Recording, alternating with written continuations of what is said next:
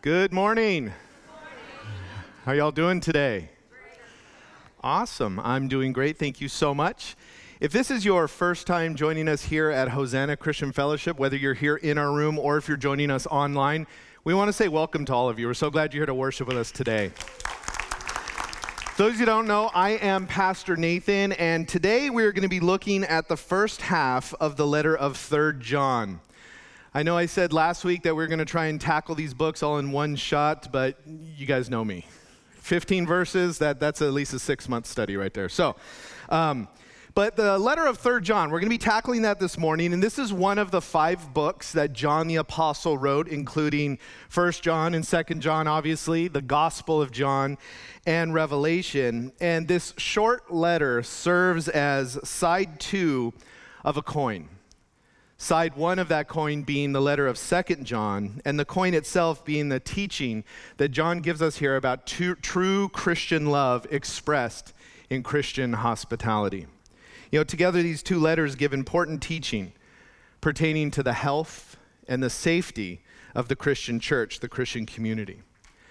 As I said last week, both 2nd John and 3rd John, they're both very short letters written by John the Apostle towards the end of his very long life, uh, probably written around 90 to 95 AD. And these two letters were written approximately 10 years after he wrote 1st John, which we just concluded a few weeks ago. The setting, if you remember, of these letters was in the early church. There was a lot of uh, traveling teachers and evangelists and missionaries and these people traveled from place to place. They traveled from fellowship to fellowship, spreading the gospel, planting new fellowships, encouraging the churches, bringing teaching in the Word of God to these local fellowships. And during this time, these itinerant ministers depended very heavily on the hospitality, the loving hospitality of their brothers and sisters within the Christian church to just provide for their practical needs. As traveling ministers, they needed lodging, they would need food, at times they would need finances. And so the Christian body were the people who provided these things. But the challenge of the day, you'll remember from our study through 1 John and 2 John, was that there were false teachers, false evangelists, people that were taking advantage of this hospitality within the early church to infiltrate these Christian fellowships and to bring and spread false doctrine, false teaching, lies and untruths about Jesus and who he was lies and untruths about Christianity and what salvation meant and what that looked like in a daily life of a believer. And the result of this false teaching was that some people within the fellowships, these local fellowships, were finding themselves confused, worried, unsure about some of the truths that they had previously been so confident of. And some of them were being led astray into false doctrines. And all of it was wrapped around the identity of who Jesus was, what he came to do, why he came to do it, how that, me- how that works in our lives, how we are saved, and all the things that are connected to those ideas. If you remember, 1 John was a letter written to remind his readers. John wrote this letter to remind his readers about the fundamentals of the Christian faith.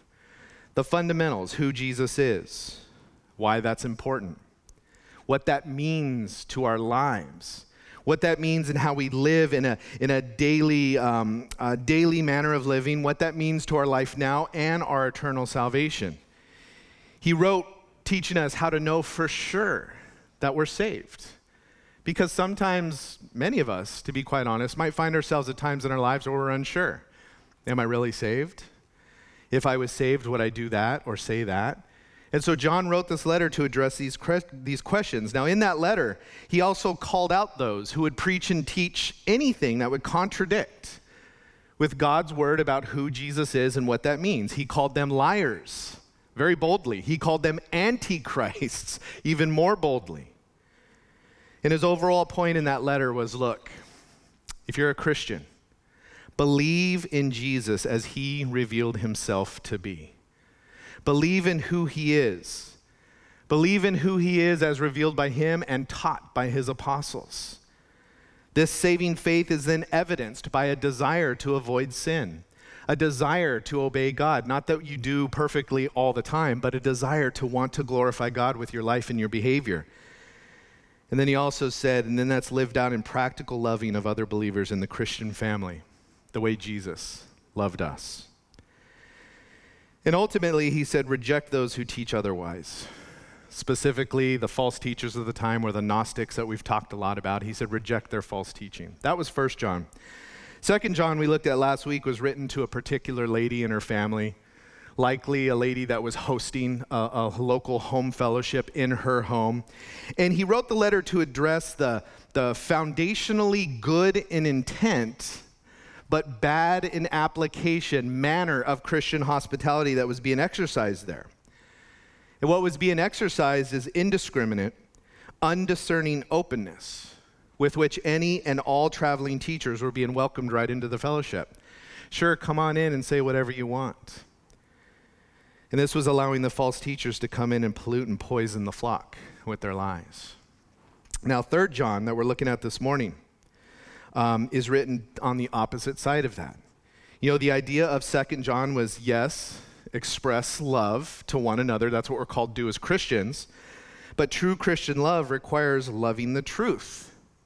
So be very careful who you extend that hospitality to, who you let into the sheepfold, into the fellowship. Be very careful because extending that hospitality to the wrong people who have wrong motives, who want to bring wrong doctrine, can rad- radically affect the health of the church. Third John is then written to a very specific individual to address the other side of that coin. To commend a brother for properly exercising loving Christian hospitality for showing that loving Christian hospitality to the right people. And that's what we're going to deal with this week. And then it's also written to address a leader in the church who is not showing that loving hospitality to those he should have been. And we'll deal with that next week. So, with that, let's pray. Let's spend some time in worship and just praising God for who He is as we set our minds and our hearts right to receive from Him the encouragement that He has in His Word today. Father God, we thank you, Lord. We thank you, God, that you demonstrated for us in your life and ultimately on the cross. That love that would go beyond um, self want, self desire. Lord, you expressed a love that was sacrificial. You expressed a love that was willing, literally, Lord, to, to open up its arms to welcome all those who would come seeking truth, seeking forgiveness, seeking salvation. And yet, Lord, we know that from that time until now, there have been those who try and pervert those truths and to spread lies about who you are and, and, and, and our sin and salvation and all of that, God. For various means, sometimes to just prop themselves up with fame, to sometimes just pad their own pockets with finances, Lord. Um, but God, you've called us to be discerning when it comes to truth. Lord, that we're to be very careful in loving because love isn't indiscriminate, Lord. Love doesn't just welcome anything and everything with no discernment applied. But at the same time, Lord, sometimes we can be overly zealous and not show the hospitality that we are called to show to the people we're called to show it to.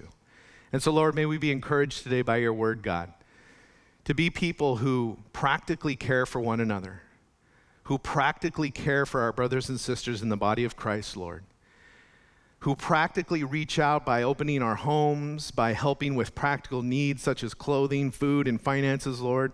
And that, God, especially when it comes to those that you have called and set aside in the body of Christ to, to commit their whole life to pursuing and, and fulfilling the work of the kingdom, God, that we would be reminded of our call to support those individuals. Lord, we thank you. We love you so much. God, we ask that you would just be glorified in our praise and worship today. We love you. It's in Jesus' name we pray. Amen. All right, we are in Third John. As I mentioned in the introduction here, John 3 or 3 3rd John is the flip side of 2nd John. Both of these letters are about the expression of Christian love for one another through hospitality. 2nd John, if you remember, said, uh, Don't be so quick to express love and hospitality to the wrong people because they might simply be trying to take advantage of it and use it to bring in their weird false doctrines and teachings into the fellowship. And so be discerning, right? The idea of Second John was that love is not indiscriminate acceptance and endorsement of all things and all beliefs and all lifestyles by all people. That's not what true love is. Be discerning.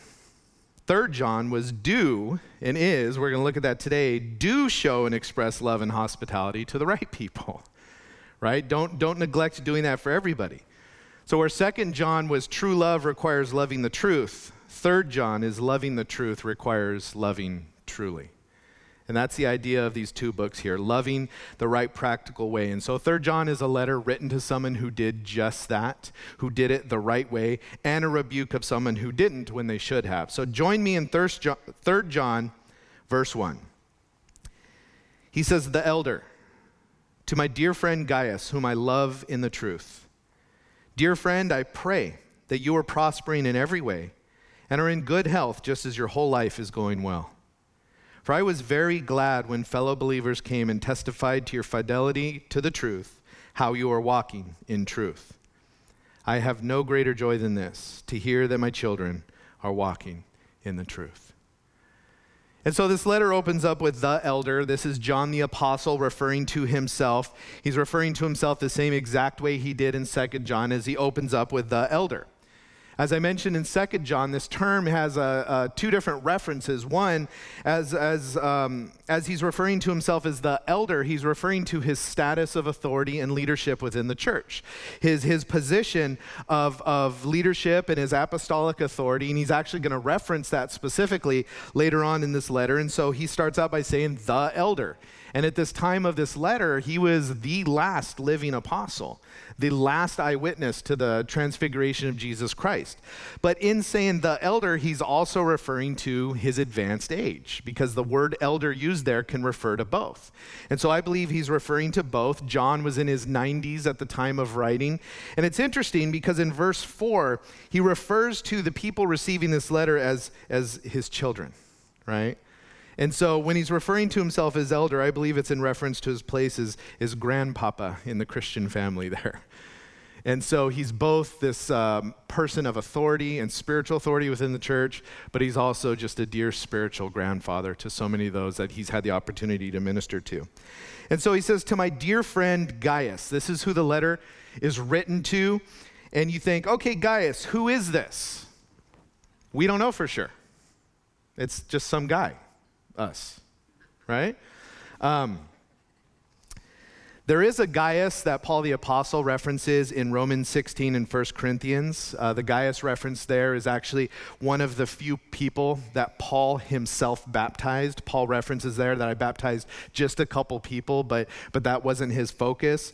Um, this Gaius that Paul refers to is a person who traveled with Paul on his journeys. We see from the writings of Paul. We also see that he hosted Paul in his home at Corinth. But, but most scholars don't believe that that, that Gaius is this guy Gaius. And so um, there, there's no indication one way or the other specifically that it is or isn't. And it's kind of like in Second John when he opened up to the elect lady and her children, right? There's some disagreement on whether that's an actual person or that's a metaphor. But just like Second John, regardless of what you believe about the elect lady, regardless of what you believe on who this Gaius is, it has no effect on the teaching of the letter.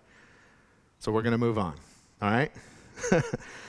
but Gaius, it was just a common name of the time, um, a very, very common name. And it's very possible that this particular person um, was a personal convert of John's. And, and I say that because he uses this phrase, dear friend, to my dear friend Gaius. In other translations, that phrase, dear friend, is beloved my beloved, right? And this was a phrase that John used a lot um, to refer to those in the Christian family, specifically those that he had a direct relationship with. And that phrase, beloved, is a term of endearment. It was used to indicate a very special relationship, someone that was deeply loved, someone that was cherished. Um, and so in, in the CSB here that, that, that I'm teaching from, it, it, renders it dear friend. And so the idea is, is in our modern understanding, we understand the difference between calling someone my friend and calling someone my best friend, right? We understand that difference. It's kind of that concept here. So Dear friend, way more than just a surface level greeting. And uh, in this letter, John calls Gaius dear friend four times. And so to me, that indicates just a deep personal relationship, someone that John knew directly. And so he says to my dear friend Gaius, whom I love in the truth. You know, this is the same phrase that he wrote to the elect lady in 2 John. And there, if you remember, the idea was that loving somebody in the truth means loving someone according to the truth loving someone because of the truth or loving someone in line with the truth. And the idea was in order to do that, you have to love the truth. To love someone in the truth requires loving the truth. And then loving the truth leads to loving truly. And so, just like 2nd John here in 3rd John, there's a big focus on truth. A big focus on truth. 2nd John, the word truth was five, used five times in 13 verses. Here it's used six times in 15 verses. And so, again, John's heart is that Christians would love one another according to the truth. Would love one another according to the truth because love without truth isn't really love at all. And that's something we see in our world today where people want to say, oh, in the name of love, all truths are true. In the name of love, all lifestyles are true. In the name of love, all beliefs are true. And that's just simply not true. Because certain things lead to very dangerous um, um, implications in people's lives. And so we just can't say all truth is truth. That's just not true. And so that's the idea there. So John in Second John, he was talking about walking in love is walking in truth, and walking in truth is walking in love, and vice versa. But here in Third John, verse 2, he says, Dear friend, I pray that you are prospering in every way and are in good health, just as your whole life is going well. Now, this kind of opening greeting was very common in personal letters written in the time. You know, it's like uh, today, if we were to write a letter, like, what? Pen and paper? Yeah, people still do that, right? We write letters. Um, or if you're typing an email or sending a text, right? Um, you might say, you know, hey, I, I pray this finds you well right? It's an opening greeting type of thing that was very common. It's an opening greeting of, of positive condition there. But he says, I pray that you are prospering in every way. Now, that word prospering there simply means that things are going well, that things are developing in a positive way. And then he says, prospering in every way and are in good health. Now, that phrase, every way in good health, is referring to physical, material, and financial um, conditions. I'm building to a point here, so keep following me, all right? But then he says, just as your whole life is going well. That phrase in some other translations is rendered just as your soul prospers, or just as your own soul prospers. And um, the idea there is that that word life means soul, and that word soul is referring to that, that transcendent part of us that, that transcends the earthly. It's referring to your spiritual life, all right? So, what John is saying here is look, as he's opening this letter, I pray that your physical material health is going well just as your spiritual life is. That's what he's saying here. He's just an opening greeting. I pray that things physically and materially are going well for you just as they are spiritually. That's what he's saying here. Now, the reason I'm pointing all this out and focusing on this here um, is because of truth. Nothing in this verse indicates or teaches in any way that it is God's will that you and I would or should always be in perfect physical health. Nothing in this verse teaches that, but that is exactly how wealth, health and wealth teachers take this verse, verse. That is exactly how word of faith preachers and prosperity preachers take and apply this specific verse. They'll look at 3 John 2 and they'll quote this verse and they'll say, Look, this verse is a universal promise of perfect health for every believer. And it's not. It's not. They'll say it's God's will that every believer prosper financially and materially. It is God's will that every believer prospers in, in their physical health, and this is what you should be praying for. And the conclusion of that type of thinking is that if your spiritual life is going well, well, then your physical, material, and financial life must also be going well. And if your physical or material life is sick or ill, it's because your spiritual life must be bad and you don't have enough faith. And, well, you're not spiritual enough, and that's why you don't have a Rolls Royce. That's false. That's absolutely false. You know, physical health, material, financial health isn't an indication of spiritual health one way or the other. I've known many solid, strong, faithful believers in my life, like pillars of faith, that had poor um, physical or material or, or financial health for one reason or another. But I've also known radically wicked, evil non believers spiritually dead that had just fantastic financial material health. In fact, physical and, and, and, material prosperity can sometimes be the very thing that leads us away from spiritual health. You know, I read a story of a guy that was uh, growing in his faith, and he said, You know what? I want to commit to, to being a faithful giver to my church. And at the time in his life, he made about $1,000 a month. And so he said, I'm going to give 10%. And so he was given $100 a month. And as he did that, he grew in his faith, and, and, and God just blessed him in, in his work and his business, you know, and so his income grew. And then he started, uh, arrived at the place where he's like, hey, I could give $1,000 a month because his income had grown and he was making $10,000 a month in his business. And he was like, well, I'm just going to keep giving as God gives, and I'm going to be faithful in that. And eventually, this guy was a multi, multi millionaire giving $1 million a month to his church. Imagine what his income was. But in that time, he started to feel like maybe, maybe I'm giving too much to my church. I mean, do they really need that much money? You know, and so he went to his pastor one day and he said, You know, Pastor, I'm really, I'm really struggling giving this much money to the church. It's just becoming really hard for me in my walk. And the pastor looked at him and was like, Man, I don't want you to be in turmoil and strife over this. I mean, you know, I, God doesn't want you to be all wrapped up and struggling with this. And so he said, Let's pray.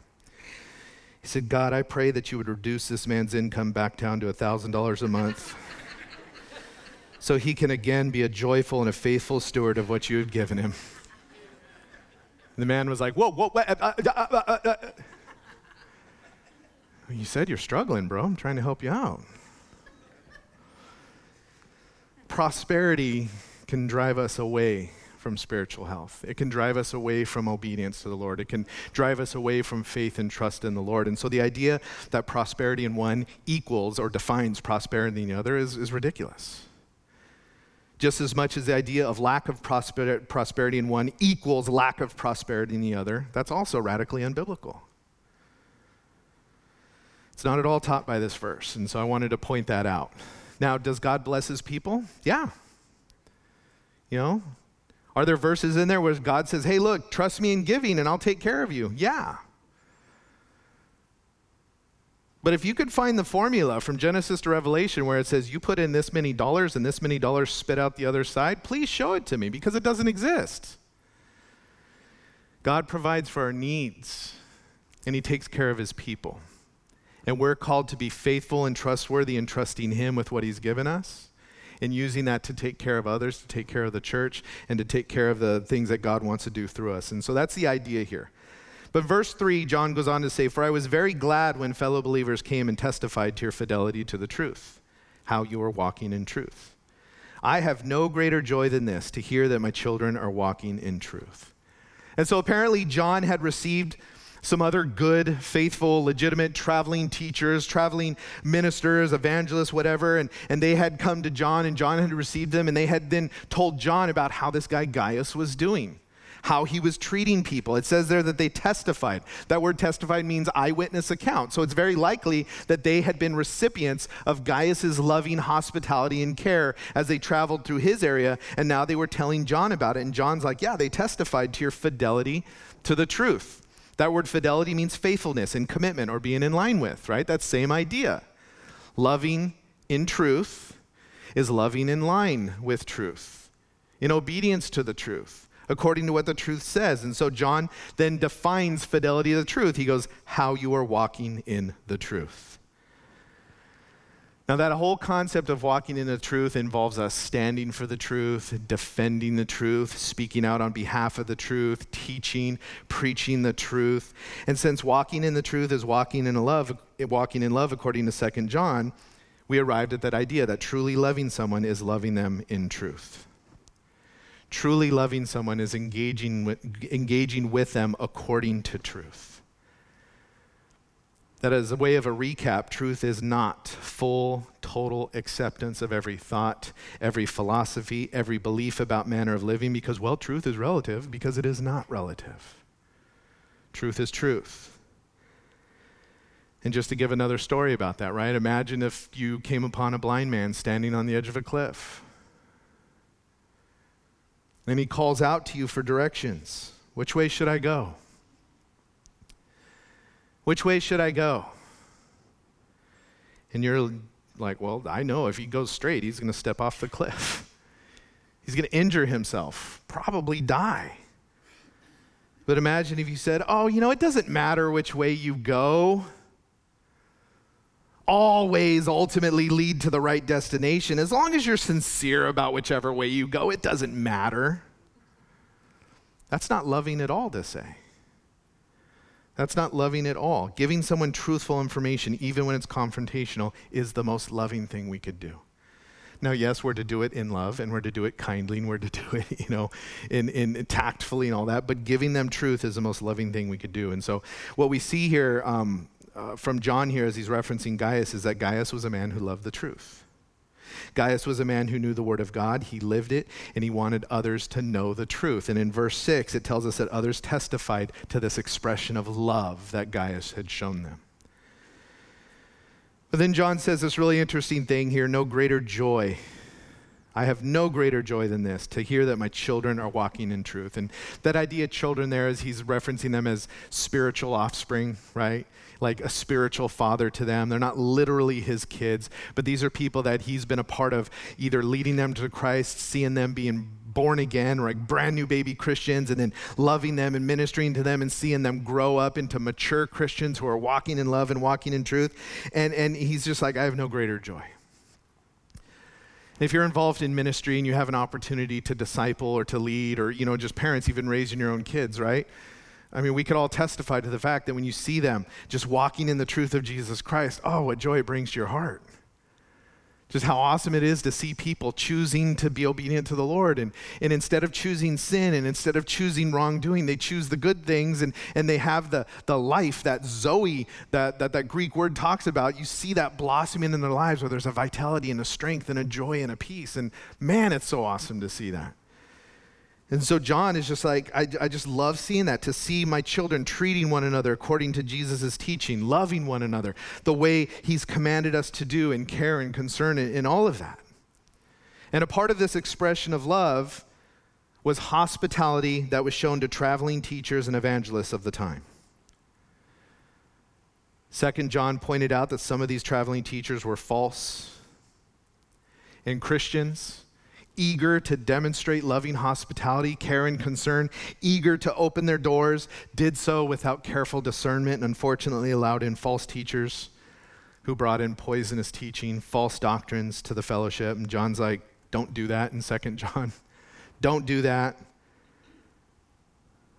Right? Walking in love is expressed in walking in truth, which means loving truth enough to say no to falsehood.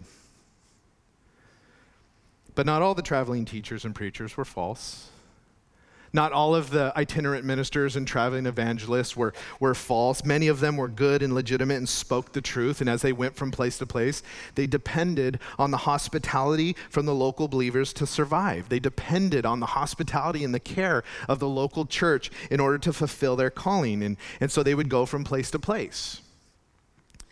Now, it wasn't like today where there's, you know, thousand hotels within two seconds of you at all times, right? And, and, and most of them are relatively clean. You know, no, hotels in those days were, were really sad and dirty and gross places. They, they, they, they were terrible. Um, often hotels in, in these ancient times weren't just dirty and, and gross, but they were also dens of prostitution. They were brothels. And so, so the traveling ministers, it's like, uh, yeah, I don't want to stay there. So, hey, can, can someone, you know, put us up for a few days while we're traveling through? So, verse 5, John says, Dear friend, you are acting faithfully in whatever you do for the brothers and sisters, especially when they are strangers. They have testified to your love before the church. You will do well to send them on our journey in a manner worthy of God and since they set out for the sake of the name, or since they set out for the sake of the name, accepting nothing from pagans. Therefore, we ought to support such people so that we can be co workers with the truth. And so Gaius is commended here for, for receiving good, legitimate, faithful traveling ministers and likely receiving them into his own home. Like, yeah, you could stay here and I'll, I'll feed you and I'll clothe you. And, and, and we see that because in verse 8, um, John uses the word support there. Therefore, we ought to support such people. That word support means to assist in supplying what may be needed, to help, to support or care for as a guest we get that concept. If you have a guest that comes to your home, you don't say, well, enjoy the porch. It might be raining tonight. Here's a Ziploc baggie, cover up your face. No. We say, come in and I have a bed for you, or I have a room for you, or a couch, right? In many cases, we're like, hey, if you're hungry, I got food in the fridge, or if you're thirsty, I got something I could give you, right? We might give them our Netflix password. Oh, wow, that's love. You know, it's like, we, I mean, we, we, we demonstrate this, this care and concern for people as guests, and that's what this word support means. Now, in verse 6, he says, They have testified of your love before the church, and then he says, You do well to send them on their journey. That phrase, send them there, means to send someone off pre- prepared with provisions, supplies, or other necessities. And, and the idea is there is that you send them off prepared with the practical needs, right? Provision, supplies, and other necessities so that they can accomplish their task that God is calling them to without having to worry about supplying those things. That's the idea here. So, this hospitality that Gaius is being commended for, and it's a hospitality that, that Christians, we're called to extend towards one another as much as we can, is seen in, in, in, in this time specifically, housing them as they were traveling through, feeding them, providing for them materially, which means providing clothing for them, and even providing financially, providing money for them when that was needed. And the reality is, is full time ministers, especially traveling ones, then and now, are people who've stepped into a calling and said, okay, God, you're calling me to do this work. That's full time for the kingdom. And, and so, God, I'm just going to trust you for my needs. I'm going to trust you for my practical needs. And, and, and they step out doing that while they're serving. And God does so through the local churches, through the local congregations, both then and now. So I see three motives here that I want to focus in on this morning that, um, uh, that we see in Gaius, in his commendable um, example of this. Three motives for this kind of hospitality and support. The first one we see in verse 6. John says, You do well to send them on, our journey, on their journey in a manner worthy of God. The first reason that the Christian church is called to, to extend this type of care and hospitality um, to one another, but, but specifically contextually those who are, who are out doing ministry full time, is because it honors God it honors God. He says, do it in a manner worthy of God. You know, I don't think we ever represent God more than when we sacrifice in service and support of others that when we will, will, will give of our time and give of our resources and give of our stuff to support those who are like, hey, I'm, God has this call in my life to do this thing full time, and so therefore I can't necessarily go out and get a normal vocational job because God has me doing this as my full time job. When we sacrificially support them, it honors God. The second thing we see in verse 7 as a motivator you know, when, when we support those doing ministry, and, and, and specifically those doing ministry to the degree where they're literally depending on God for their livelihood, it's a witness to the lost. It's a witness to the world. Look what he says in verse 7. He says, Since they set out for the sake of the name, accepting nothing from pagans. It's a powerful testimony to the world when God's people support the work of the ministry and those called to do that work of the ministry in a full time capacity. He says they accepted nothing from pagans. Now, that word pagans there, you know, it doesn't mean like the crazy, you know, shamans in the jungle, you know, and the voodoo witch doctors. It just simply is a term referring to non believers, people who are not a part of the family of God, a part of the church, right? And so, this idea here is that, that when these Christian um, ministers would go out, when they would travel, when they would go in and embrace this full time ministry that they were called to do specifically, the idea was that they didn't have to beg from or they didn't have to solicit funds from those outside the church in order to do the work of the church. Does that make sense? You know, hey, world who hates Jesus, I'm going to go preach the gospel to this lost group of people and I'm going to bring the hope of Jesus to them. Yeah, the Jesus you hate, the Jesus you don't believe in. So, can you fund my trip? What's the world going to say to that? Like, you're crazy. I ain't, I ain't supporting that. Why should I support that? I don't even believe in that.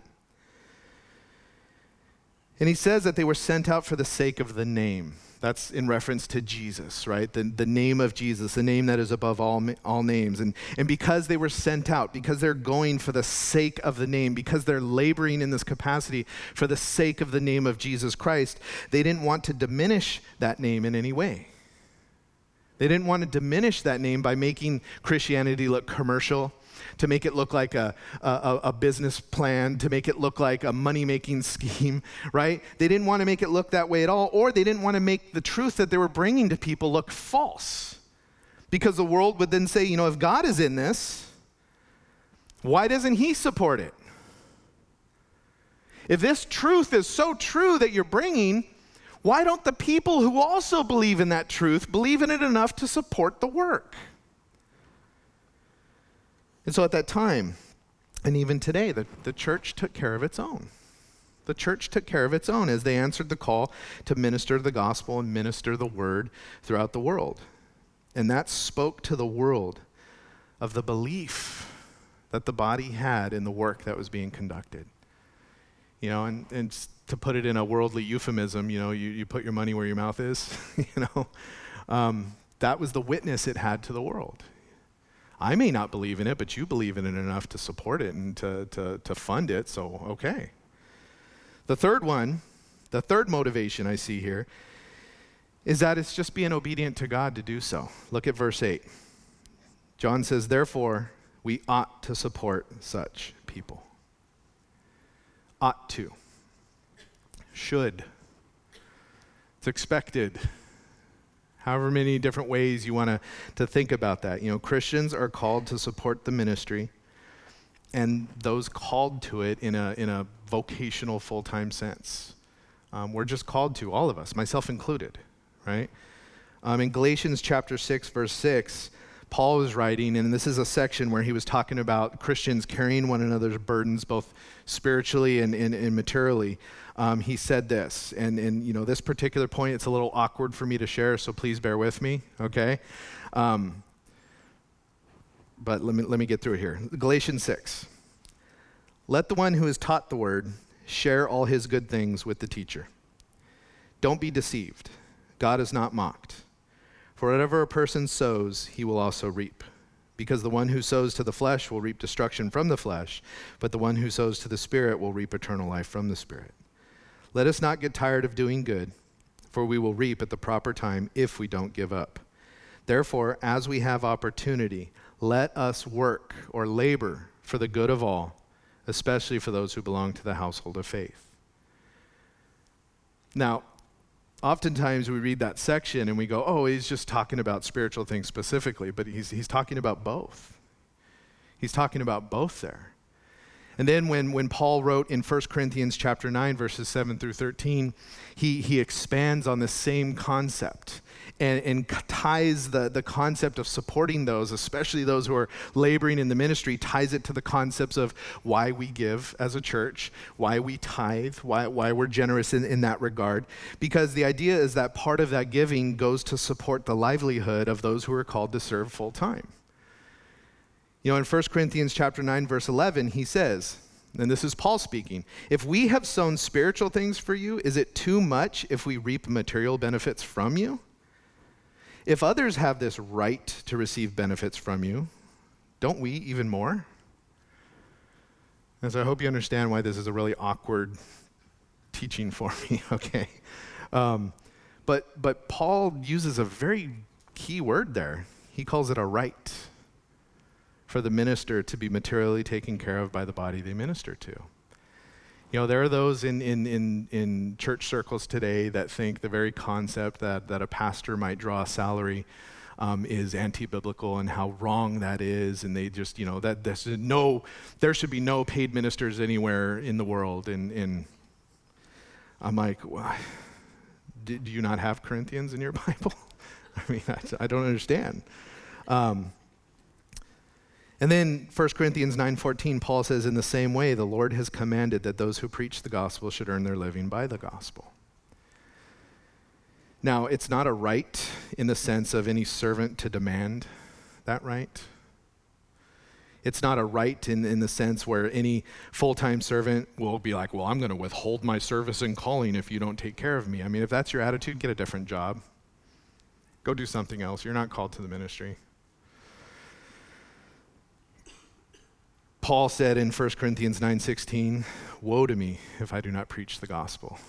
You know, there are some in the body of Christ that God calls out into full time ministry, and, and, and those that are called are, are the people that are like, I, I, would, I would do this if I didn't get paid for it. And I would. I used to let doves out of boxes at funerals and weddings to pay my bills so I can minister the gospel of Jesus Christ to the body of Christ, right? It's like, I'm going to do whatever it takes because I have to preach the gospel. Woe to me if I don't, right? And any minister and any leader that is in a full time vocational position, that should be your heart. You know, this is my calling, this is who I am. This isn't my job, this isn't my paycheck. Um, but but scripturally, it, it, it does seem to indicate that it is disobedient to withhold or to deny that material care from those who are called to serve full time. Right? Those who are called to serve full time, it's not I demand, I demand, but on the flip side of the coin, it seems to be disobedient to, to not take care of those materially. And especially those that are called to depend on that for their practical needs, right? You see that in the Old Testament, right? The, the, the priest in the temple, they didn't have land. They didn't get to go out and farm crops. They didn't get to, to earn money from that. They were called to work in the temple, right? And so people would bring in their, their tithes and offerings to the temple, and then the priests got to, got to eat from that. That's how they ate, that's how they lived, that's how they survived. And then you find times in the Old Testament when the people said, forget that nonsense. They need to go out and get a job. And then the Levites were like, well, we need to eat. So they stopped serving in the temple to go work full time and work the land. And then nobody was tending the spiritual needs of the people, and the whole thing just went. So the idea there is, is, is everybody has a place, right? Everybody has a role in this whole thing. And so today, um, there are still legitimate traveling evangelists and traveling teachers and ministers and missionaries who share that same right.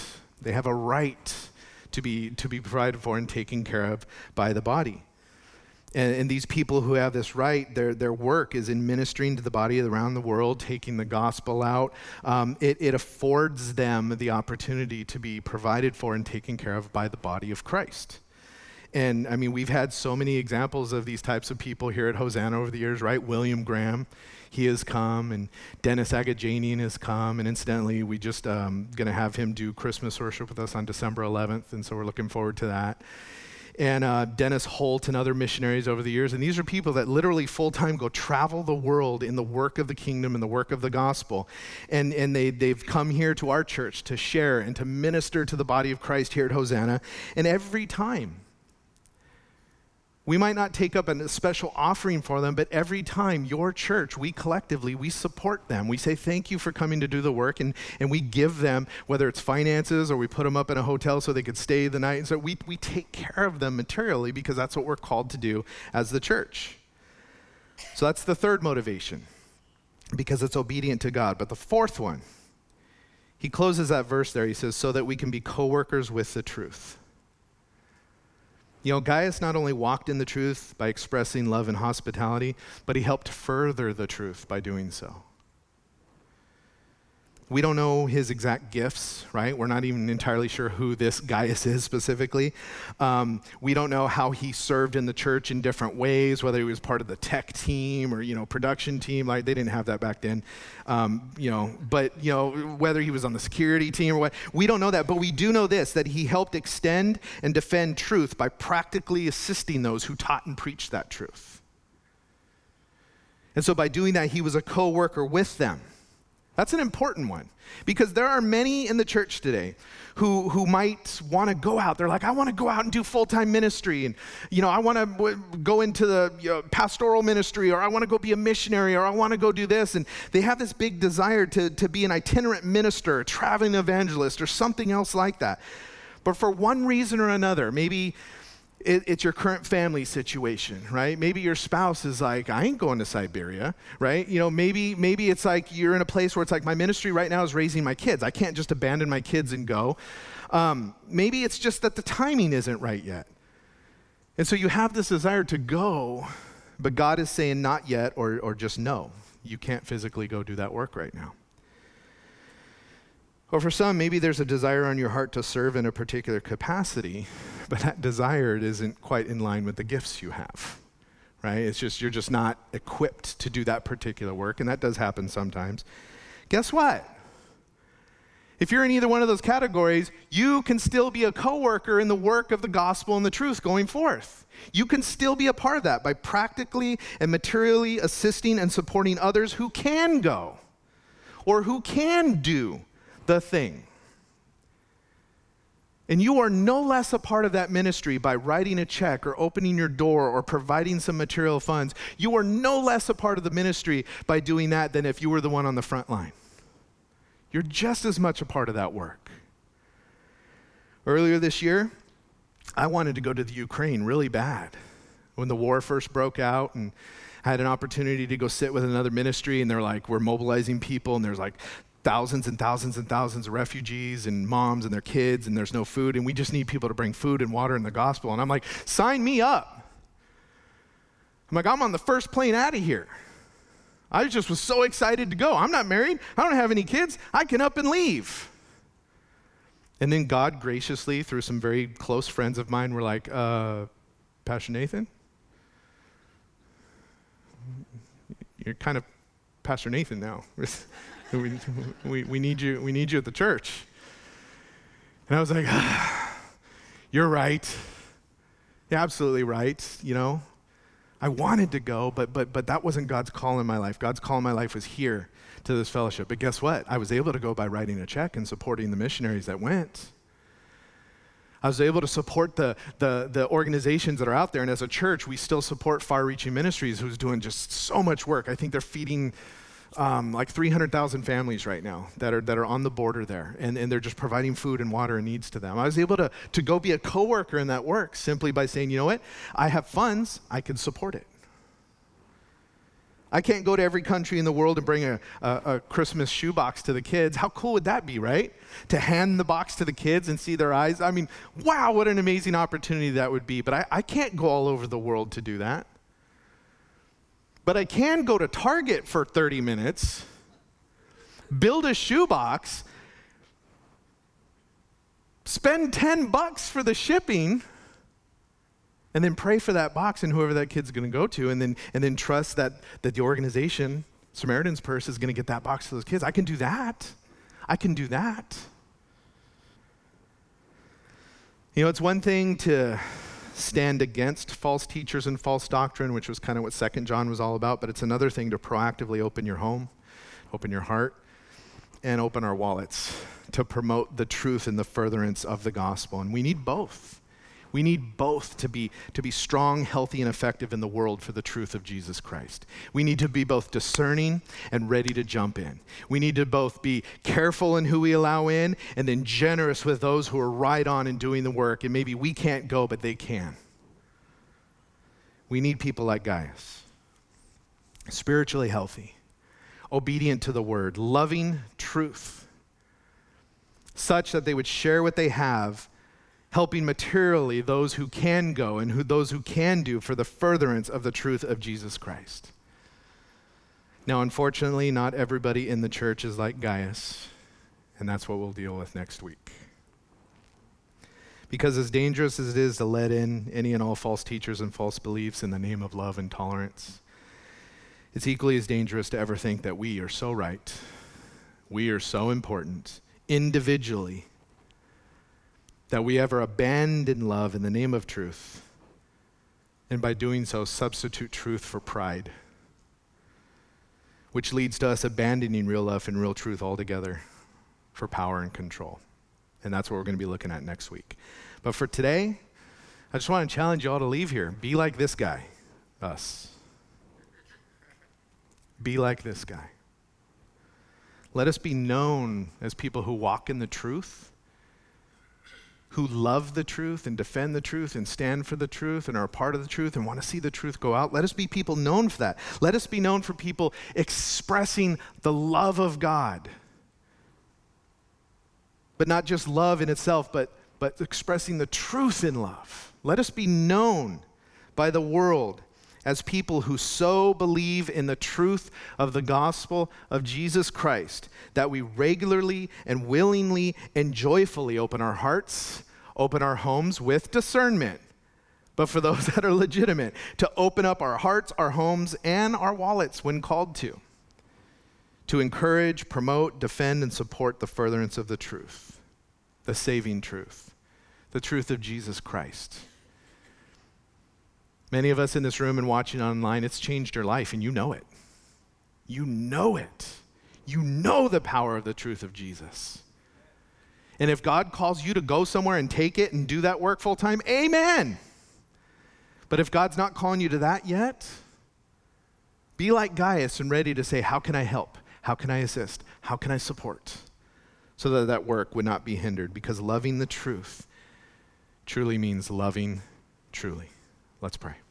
Father, we thank you, God, so much. Lord, you're calling us to be people who, who are a part of the work you want to do in this world. And Lord, a big part of that work is, is, is material help. That doesn't just mean money.